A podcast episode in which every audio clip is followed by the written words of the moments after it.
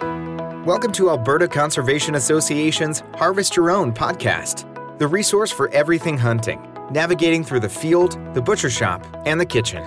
Life is all about great food. Let's get started.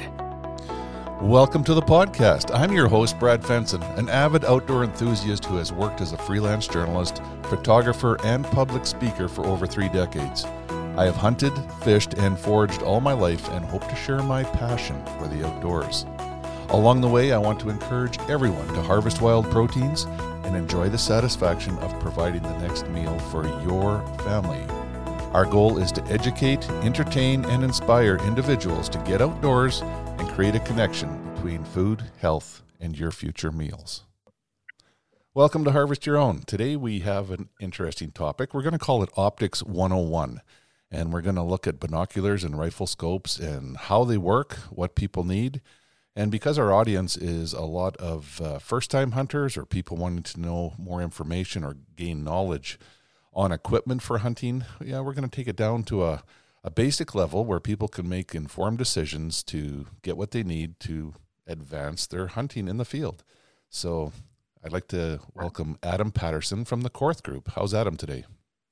I'm doing well, Brad. Thanks so much for having me on.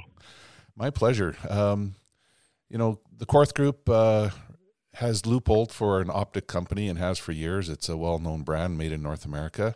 Uh, give us a little bit of information about your background in optics and and you know what makes you an expert.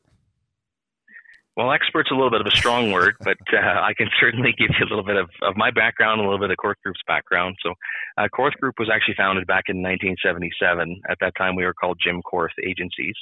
Um, the current president, Terry, had worked with his dad, Jim, um, and they initially were reps for for Leupold back then, and and in mid '90s, I think it was around '95, they started distributing Leupold to the Canadian marketplace, um, and we just continued on ever since. We are the factory reps for Leupold. We are the importer, distributor, and the warranty center. So we, we're fairly fortunate. We have a, a fully functional optics lab here in our facility in Okotoks, Alberta. Uh, we can build scopes from parts. We can fully service, disassemble, reassemble, um, diagnose issues. Uh, right here in house, and they were one of the only optics labs like it in the country. Um, myself, I, have been working in the firearms industry for a little over 14 years. Um, I've worked retail, I've worked distribution, sales, marketing. I am a factory trained Leupold technician, um, so I have had the opportunity to uh, to have, you know glean a fairly good understanding of the inner workings of the optics. Um, I'm so excited to talk about um, scopes and, and binos today with you, Brad, and give some people some pointers on what to look for and how to wade through the uh, the claims that are out there.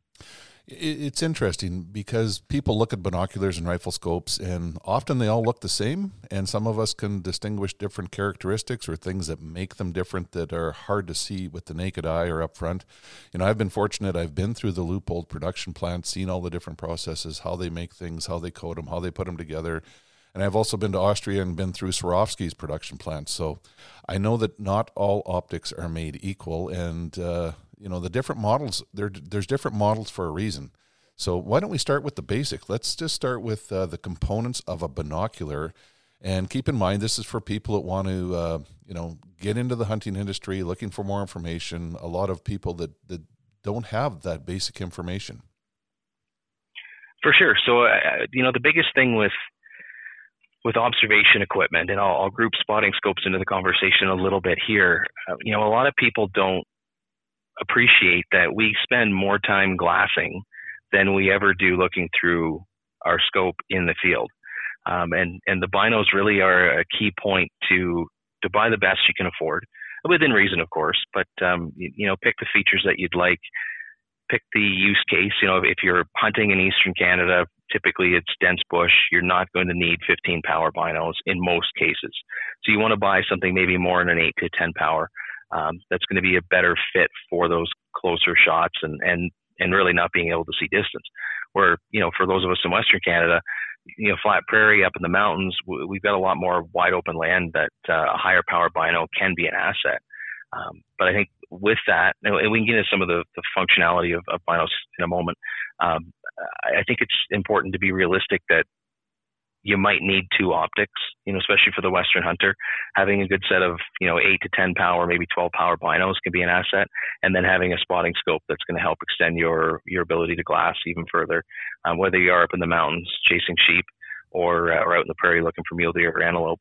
Um, so something that we get asked a lot is how to focus binos. Most binoculars are built one of two ways.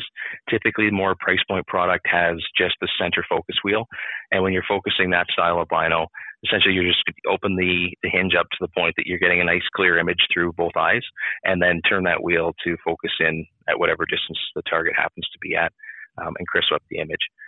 The other option is is usually found in higher end binoculars where you have that center focus wheel, but then you also have a diopter adjuster on the right eyepiece and so the way that you want to focus those binos is to actually close your right eye, use the center focus wheel with your looking through the binos with your left eye. Once you have a crisp, clean image on the left, close your left eye, open the right, and focus the diopter on the right side. Um, and that's how you would set up that that type of binocular. And then as you're ranging at distance, you can simply focus with the, the center knob at that point. And the, um, the diopter is easy to find. It's uh, on the eyepiece. It usually has some type of graduation measurement on it uh, so that you can turn it back and forth or even lock it in place, uh, keep track of where your eye is in case somebody else grabs your binoculars, uses them, and refocuses them. yeah, that's always inconvenient because you spend a lot of time refocusing in the field uh, if you're sharing that, that style of bino. Right. Um, uh, one question on the uh, diopter when you're uh, focusing it, what range should your object be to get um, the widest variety of focus when you're looking at things from 20 yards to 300 yards? Leupold recommends on your initial sight in, if you want to call it that, of focusing the binos, um, something between 50 and 100 meters would be a reasonable distance to start. Um, and then as you go further out, you can use that center knob to to focus in on on the object. Very good. you know, people that have trouble focusing their binoculars might want to uh, look at the eyepiece. Like some of them are made to fold down and use glasses, and others can uh, be either turned up or popped up uh, to provide, I, I guess it's it, proper eye relief so you can see th- through them. Is that the proper term? Yeah, it would essentially be the eye relief because, as you say, the the eye cups generally accommodate people that have corrective lenses or if you're wearing shooting glasses um, or or don't need it, it would be kind of the eye relief set off on the on the bino. Right. So anyone that's got a set of binos and they're having trouble setting them up initially, you know, focus the wheel, set up the diopter, and make sure you look at it with the eye cups turned down if you have glasses, or fold it up if you're just going straight eyeball. Exactly. The other thing too that um, that we should keep in mind, whether you're you're sighting in your binos or or rifle scope, that the eye is a muscle, and if you look through an optic for too long, your eye will try and force itself to see the image clearly. So it can be advantageous to sort of you know look through the binos for a couple seconds, make some adjustments, look away, look back through them again, and and same when you're sighting in a rifle scope to get that reticle initially uh, focused in, which, which we'll talk about further later, it can be helpful to look for a few seconds and then look away so your eye doesn't complicate the process by trying to focus on a, a blurry object. You know, that's a good point because your eye and your brain do focus that object t- to some degree. So I believe I was told never look through it for more than four seconds as, at a time, put it down, put it back up, make another adjustment, put it down. And uh, that way you'll get the true focus and not what your brain is trying to tell you it can adjust for you. Exactly. Components of a bino. Um, you know, maybe we should start with power first. Like I think uh, people starting out hunting in Western Canada, a seven by thirty-five, an eight by forty-two, something like that is probably ideal to cover most things from spotting ducks and geese to looking for deer, antelope, and all the rest of it. Absolutely you know, uh, if you go to a 10 power binocular, it's more of a specialized thing for for having a closer look or scanning further distances if you were trying to get into sheep hunting or something like that. Yeah, and I think a lot of it really depends on on what you're doing, right? If you, if you're a dedicated sheep hunter, you might want a 12 or even a 15 power bino, which have become really popular in the last couple of years. Really large, high magnification, amazing binoculars to spend a day glassing with. Uh, but you know, the trade-off to that is is the weight. Um, so I, I think so much of what's important to the consumer is is deciding what do they most commonly need the bino to do. and then I think from there you can make a decision if it if a, bino is enough, or maybe you need bino and spotting scope. Um, maybe you need two sets of binos. I, I, think it really just depends on on what you're doing and, and how you're doing it. Yeah, absolutely. I think a really good exercise is to go into a sporting goods store and pick up a 7 by 35 and look at it, look at the details and some signs across the store, and then pick up a, an 8 power binocular and do the same thing, and then a 10. And one thing you'll notice real quick is that uh, the more magnification you have, the shakier it gets as your arms fatigue and try to hold them up. So uh, it's another important uh, little message when you're buying your first binoculars more power is not always better uh, it can often be difficult when you're standing out in the wind to hold them steady, get a clear image, or even to use them and, and focus them. Absolutely, and in addition to that, if, if you're new to glassing, having too much power is a detriment because you you have a, a much smaller field of view. In a lot of cases, simply because the magnification is increased, um, so it can be harder to uh, to track and follow game uh, with high power binos if you're not accustomed to them.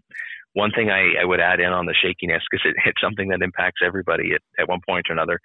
Many tripod companies, um, uh, has a few options, and then there are quite a few companies out there that build their own proprietary tripods that have uh, mount options where you can actually have your bipod or your tripod hold the bino in place. Um, and then that can really help uh, reduce arm fatigue and, and neck fatigue when you're in the field for a long time. Oh, absolutely. And I think that comes back to your question about do you really need two optics?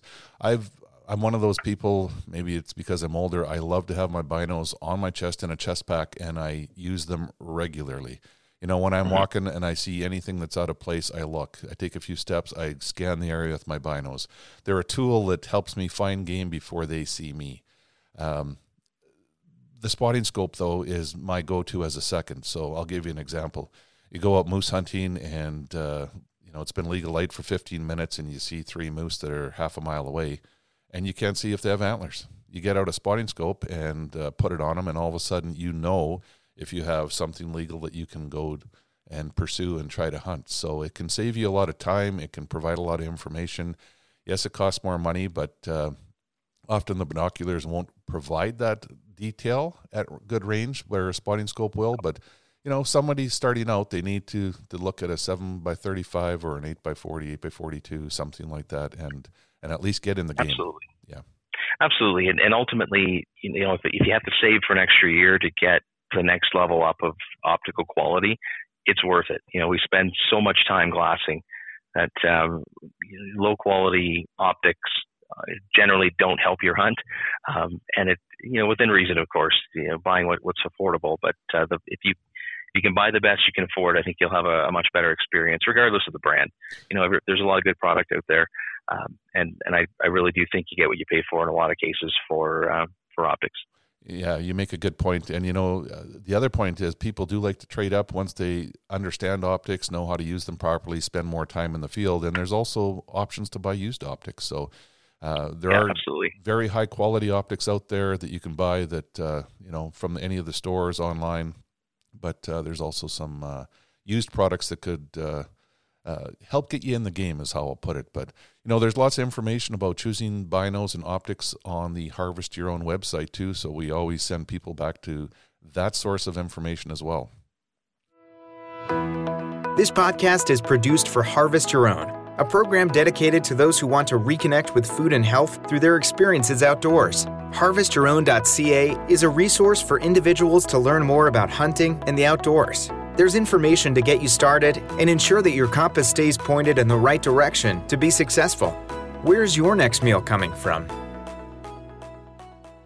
Most manufacturers have customer service departments. If you ever have any technical questions or, or need help with the product, many of the big name optics companies have an entity in Canada, and, and those that don't, you know, generally if you call their their office, they can help. Um, the other thing too to keep in mind, you make a great point, Brad, with with used optics most of the big names carry lifetime warranty on their their binos. Um, so it gives the consumer a little bit more confidence when you are buying used product that if you have an issue or, or problem, uh, that it'll be looked after. the one thing that I remember most of touring the Leupold factory is the glass showcase up front of all the optics that have been returned for a lifetime warranty that people have run over and dropped down a mountain and all these other things. It was uh, it's quite a chuckle and informative to actually look at it. It sure is, and and you know the, the few of them too where guns have detonated and and the, the scopes weathered the explosion. That it, it's pretty neat to see the the unique ways that people find uh, to damage their product. yeah, and sometimes, speaking from experience, it can happen uh, without even trying. Is the best way to put it. Absolutely, it can, and then it's nice to know that um, you know reputable companies are going to stand behind the product and make sure you're looked after. Yeah. Anything else on binos? Is there any specific design or profiles uh, that we the people should look at to get started or to get a better image? I think it. You know, there's there's roof and, and Porro style prisms, which is the, the way the internal mechanism operates and then the shape of the the bino. Um, the Porro are most common. I, I would say whatever size and style best fits your eye, because everybody's face is a little different. Eyes are different distances apart. Um, just finding the the bino that's going to work best for your needs and for your use, um, and and buy the best that you can. Um, you know, there's a cliche in the gun business about buy once, cry once. Um, and it, it is absolutely true. You know, if you buy entry level binos just to get started and you're going to upgrade at some point later on, you've now bought two pairs. And, and if you can, wait and just buy the premium one time, um, and then you won't have to uh, won't have to upgrade at some point. But. Right.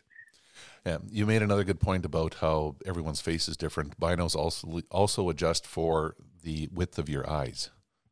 They do, they do, and and more compact binos have less range of uh, movement, um, and so really just make sure you find one that's comfortable and actually works for your face and for your eyes, and that you're not straining to uh, to look through it. Right.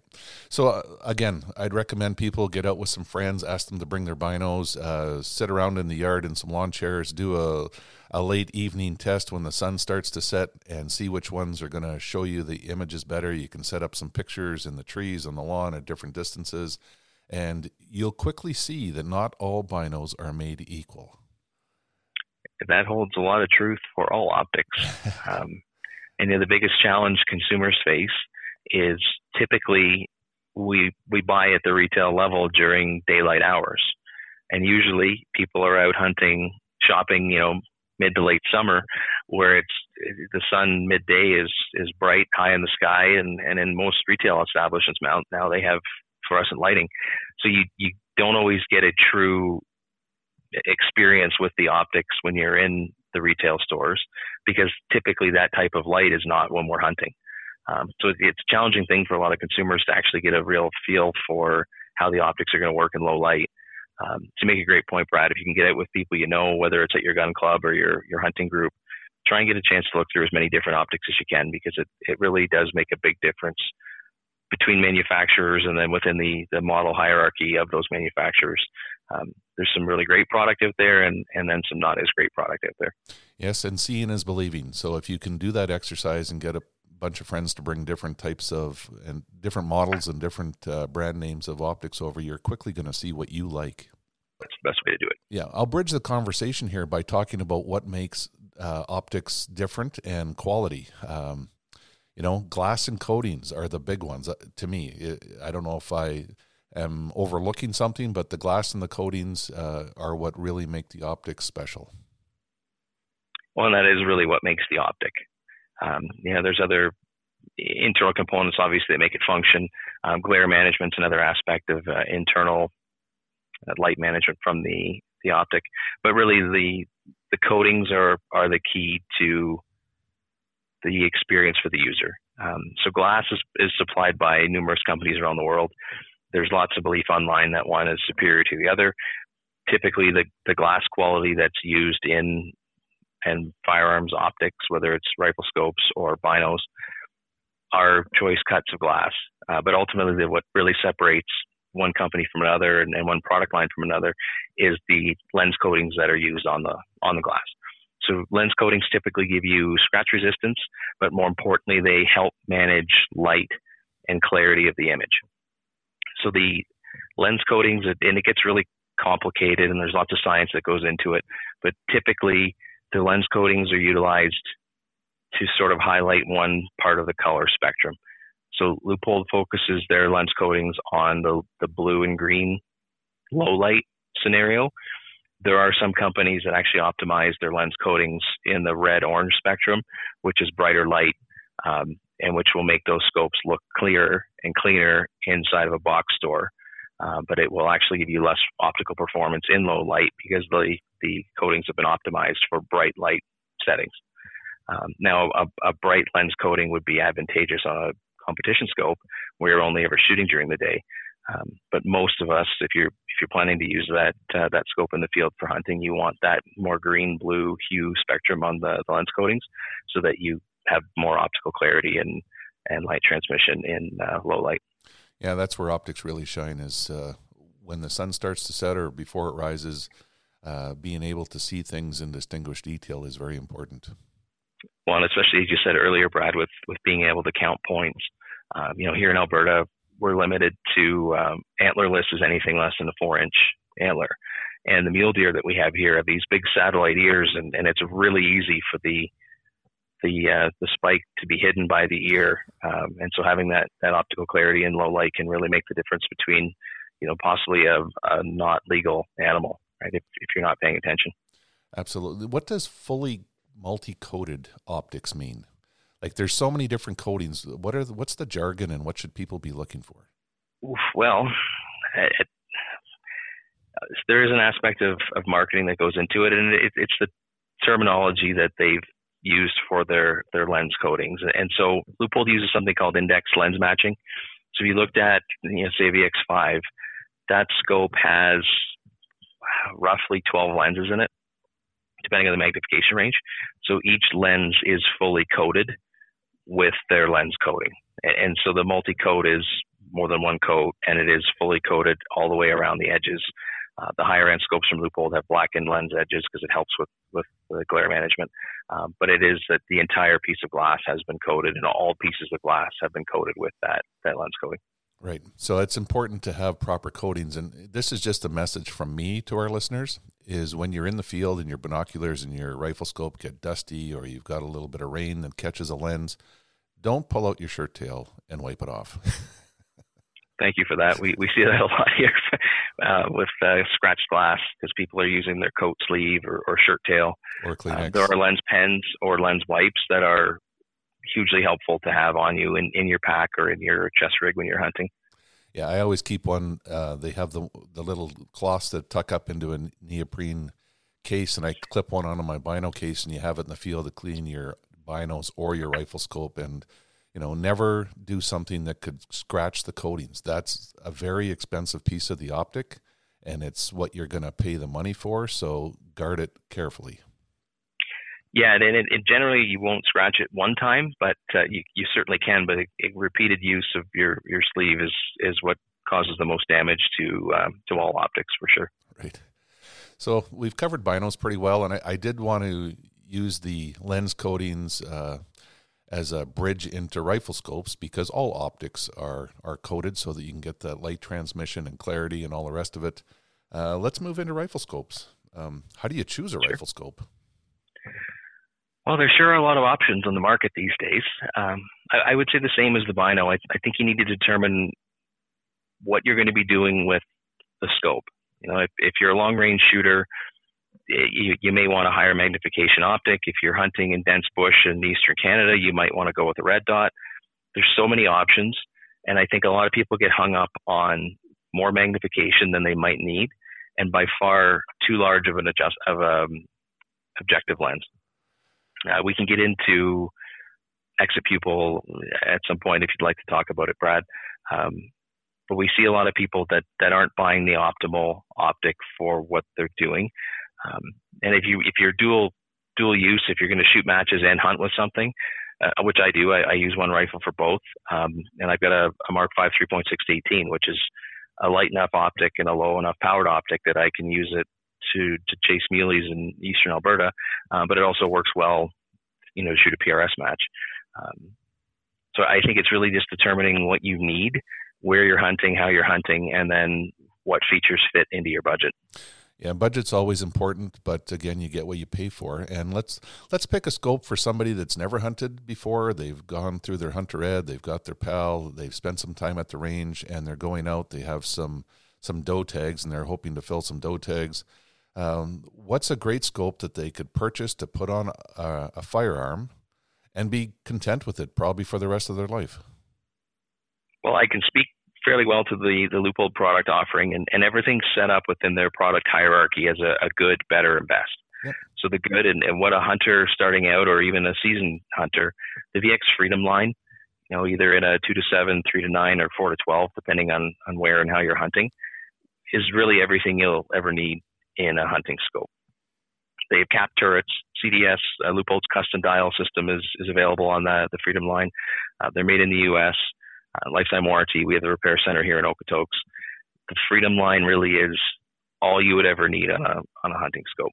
Yes, and I, I think that's important. Uh, you know, bigger is not always better. People see those huge objective lenses and think it's going to help magnify, but the more you magnify, the harder it is to hold the rifle still, stay on target, and all the rest of it. So finding that happy medium is is often the most important part of picking an optic for your firearm to be successful. Um, I think it is important to talk about uh, exit pupil. I had you know a conversation with Terry Korth years ago where he explained that to me, and I've written it many times because I think it's great information to know and understand, and always keep in the back of your mind when you're looking to buy a new optic. Absolutely. So the exit pupil is the measurement of light that actually passes through the scope to your eye. So it, it's calculated by dividing the objective lens diameter by the magnification that you're you're at. Um, so, for example, a four and a half to 14 at four and a half power with a 40 mil objective, your exit pupil is 8.8 millimeters. Whereas at 14 power with a 40 mil objective, you're at 2.86 millimeters. And so the human eye, the pupil dilation range depends on your age and, and the condition of your eyes. But generally, low light conditions, your pupil will dilate four to five millimeters. So if your pupil is, is four to five millimeters in diameter, it can only actually realize the same measurement in exit pupil light. So if your pupil is at five millimeters and you have eight millimeters of light coming through, it, it isn't brighter light or better light. It's just a bigger diameter of light. And so you have unused capacity in that exit pupil because your eye can only use five of those eight millimeters. So when you'll see folks that buy, you know, say a three to nine by 50, or even a four and a half to 14 by 50, because they want a larger objective lens, which does allow more light to come through the scope, but in some cases it's unusable light. And in that situation, you, you now have a heavier optic that's larger, that costs more, and that's going to need higher mounts to mount it. And now you might have the, the negative uh, side effect of uh, poor cheek weld um, when you're trying to get behind those high rings or, or extra high rings. Um, so the exit pupil measurement is, is key to the usability of the optic. But again, I think you want to pick something that's going to be most relevant to what you're doing with the scope. Absolutely. And it also makes a difference in terms of uh, keeping the scope entirely clear, looking through it, and finding your target. Absolutely. You know, and, and the higher magnification, the smaller the field of view, the easier it can be in a you know high adrenaline situation to to lose the animal in the optic when you're cranked up on magnification. Yeah, and I think that's really a really important message for a first time hunter or somebody that's starting out is uh, lower magnification is going to allow you to to see clearly to the edges of the scope when you look through it, but it's also going to help you find your target or your animal and stay with it. Yeah, and it, it aids in situational awareness too because you can see more of where your target is and, and beyond your target and and you know if you're too zoomed in you might not see another animal step out or or hiker. You, you never know. We're out there with other people in the woods. Um, having a little bit more visual awareness of what's going on is is certainly a benefit. This podcast was made possible by Alberta Conservation Association and the Harvest Your Own community. If you're interested in harvesting your own food, there's a comprehensive collection of information. To gain insight and knowledge, head to the field, harvest your own protein, prepare it, and taste the results. HarvestYourOwn.ca is a library of information from getting started and geared up to processing, butchering, and cooking wild game to make the connection between health and food. Uh, let's go into uh, tube diameter. What's the difference between a one inch tube and a 30 mil? other than one's metric and one's not. and and the sarcastic answer of one's bigger, right? Yeah. Um, so the evolution of, of optics over the last number of years, you know, early on, way back in the day, the scopes were three quarter inch diameter, and then the industry sort of settled on one inch. Uh, a 30 mil, and now even 34, 35 uh, with Leupold. I believe Swarovski has a 36 mil scope out now. A larger diameter tube does nothing for light transmission or light management. The only benefits or reason to go to a larger tube are to make accommodation for more adjustment range. So a larger tube gives you more left, right, up, down adjustment range in the scope. It there's more accommodation, physical space for illumination. Uh, with Leupolds. you know, there's a circuit board, there's fiber optic cables that, that are attached to the reticle. Um, you need space for those electronic items. And then the third is um, your side focus or your parallax adjustment. You need a 30 mil tube to make space for that mechanism inside the optic.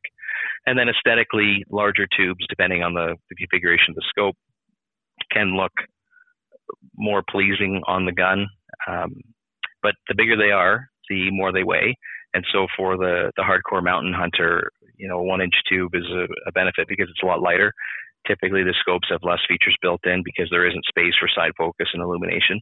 So you get a more streamlined, lightweight scope with a one inch option, um, and then you get all the the features and and upgrade options on the the larger scopes. That's a pretty good rundown, and I, you know, again, people starting out, first timers, people looking for something functional to put some deer or a moose or something in the freezer. Um, the one inch tubes are going to be more economical. Uh, unless you get into long range shooting and other things, the 30 mil tube really isn't required. It's more of a I think people advance to that, wanting to to try more with their firearms and do more with their firearms uh, when they go to that range of optic. Well, yeah, as as their hunting interests or shooting interests expand, typically, you know, more equipment's acquired, and and then uh, you're right, the people explore new options, and then you need different product.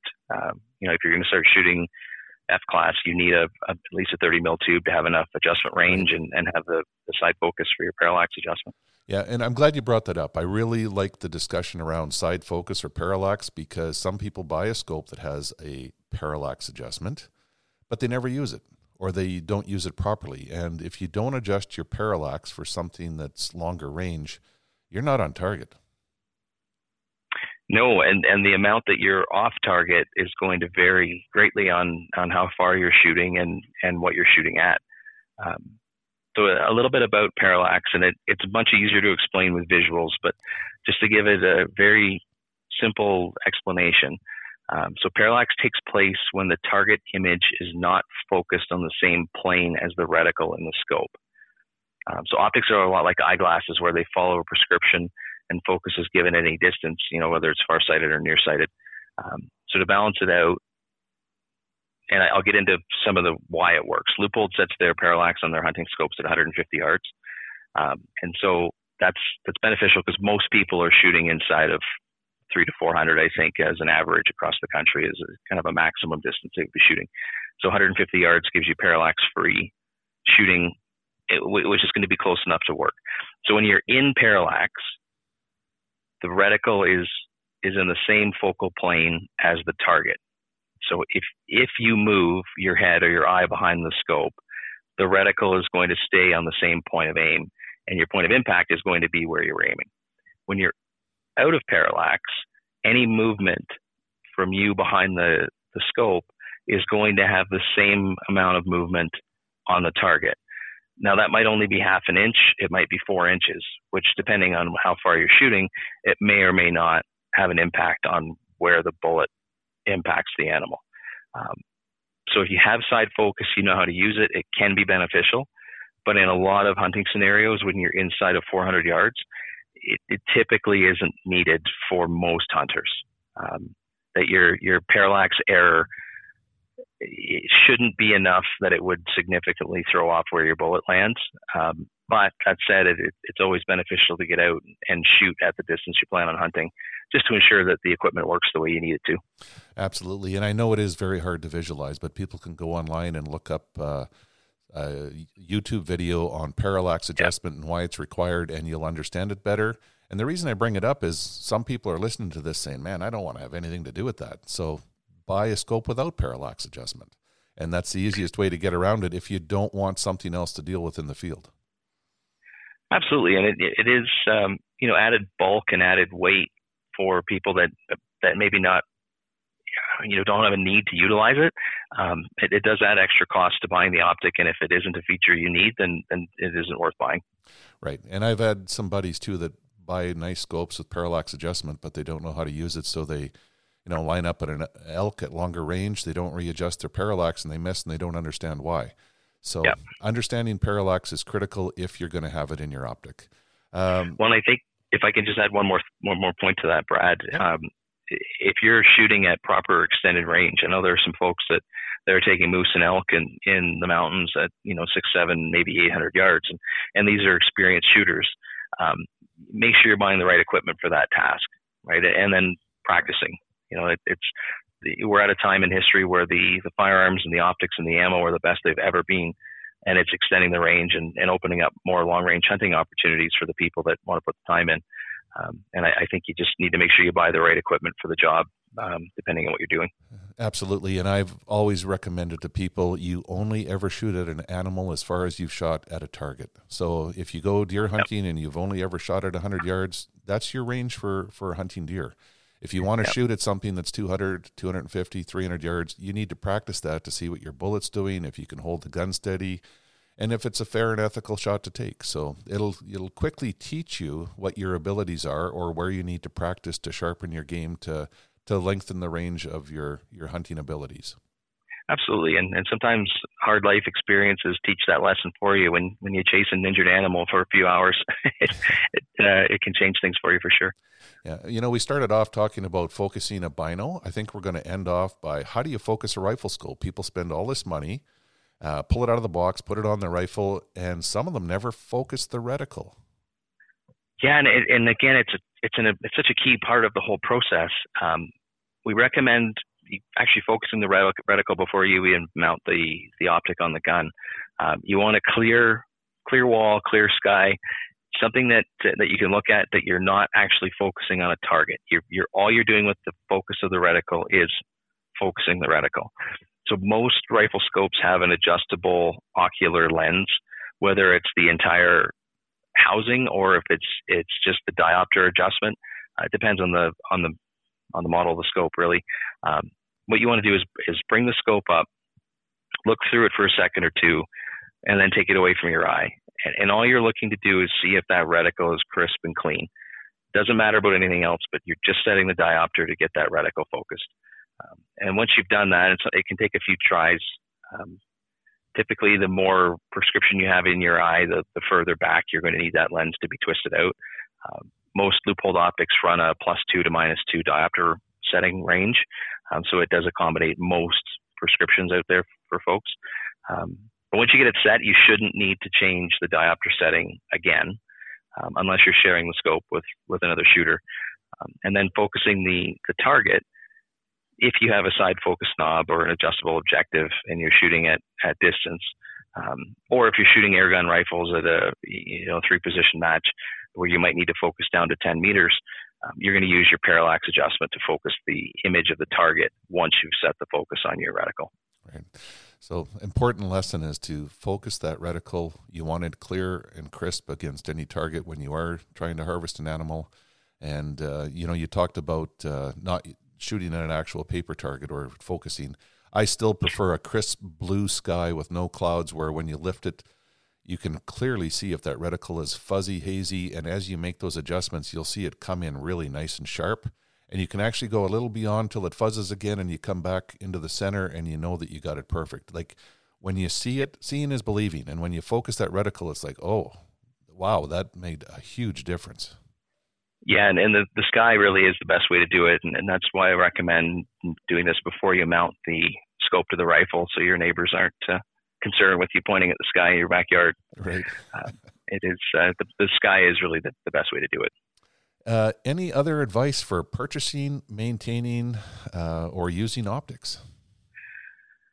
Well, I think it's hugely important to do your research. Um, and if you have an opportunity to get out and, and actually look through some optics, not during a bright sunny day, midday, or under fluorescent lighting, it's hugely helpful. And something to keep in mind there's no governance in the optics world to hold manufacturers to account for their claims. Um, so there are some realities and some physics to how optics function.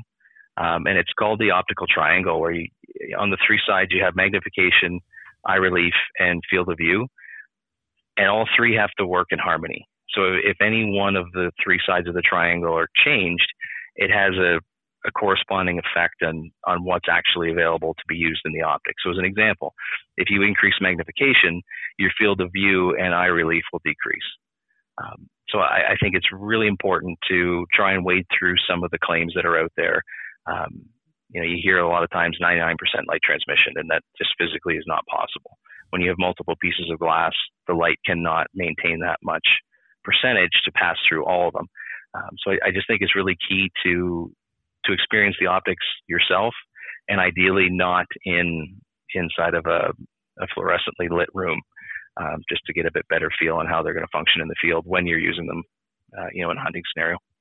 Absolutely. And again, if you've got some friends that uh, have binoculars, rifle scopes, uh, just being able to look through them, hold them, see how steady you can uh, hold it, how easy they are to adjust. It's going to teach you some things uh, that are going to help you in the field. That uh, I'll call it uh, in hands or on hands experience is huge and you know, we all have people that'll share their information and their their outdoor toys with us so that we can get a firsthand look at them and make some really informed decisions about what we not only need but what we like and what's functionable. Yeah, absolutely. It's so key, and everybody's eye is different. And a scope that works really well for me might not work as well for Brad, and and vice versa. So it's so important to experience these things before you commit to them. Absolutely. Adam, I'd like to thank you for taking the time to share your knowledge, experience, and information of products today. Uh, I think it uh, is important information, and I know that people that are starting out are confused. They're hit with so many mark, so much marketing that it's it's really difficult to make an informed decision. So, knowing the basics will allow people to go out and actually find what they need uh, in a functional way to be successful. Uh, well, well, thank you so much for having me on again, Brad. We we like talking product around here, and, and also want to thank you for all the work you've been doing to to grow awareness for the sport. You know, it, it, it's so important that we keep passing down the the traditions of our our pastime. Um, you know, there's a lot of, of heritage and, and legacy within families out there, and and you're doing a lot of great things to uh, bring more people into it. So that, that's hugely appreciated from, from us in the industry. Well, thank you. It's kind of a passion. I love seeing more people getting out there and taking new people out every day. So, on behalf of Harvest Your Own, thanks for joining us. Thank you for having me. We hope to inspire people to reconnect with nature and appreciate where your food comes from by harvesting your own. For more information on getting started or to learn specifics about the Field to Fork experience, visit harvestyourown.ca and follow on Facebook and Instagram. Check back often for new material, recipes, and videos that are posted regularly. Please subscribe to Harvest Your Own podcast and take the time to rate and review the show to help us build a dedicated core of passionate hunters as our regular audience. Until next time, embrace the outdoors and all it has to offer. Thanks for joining us.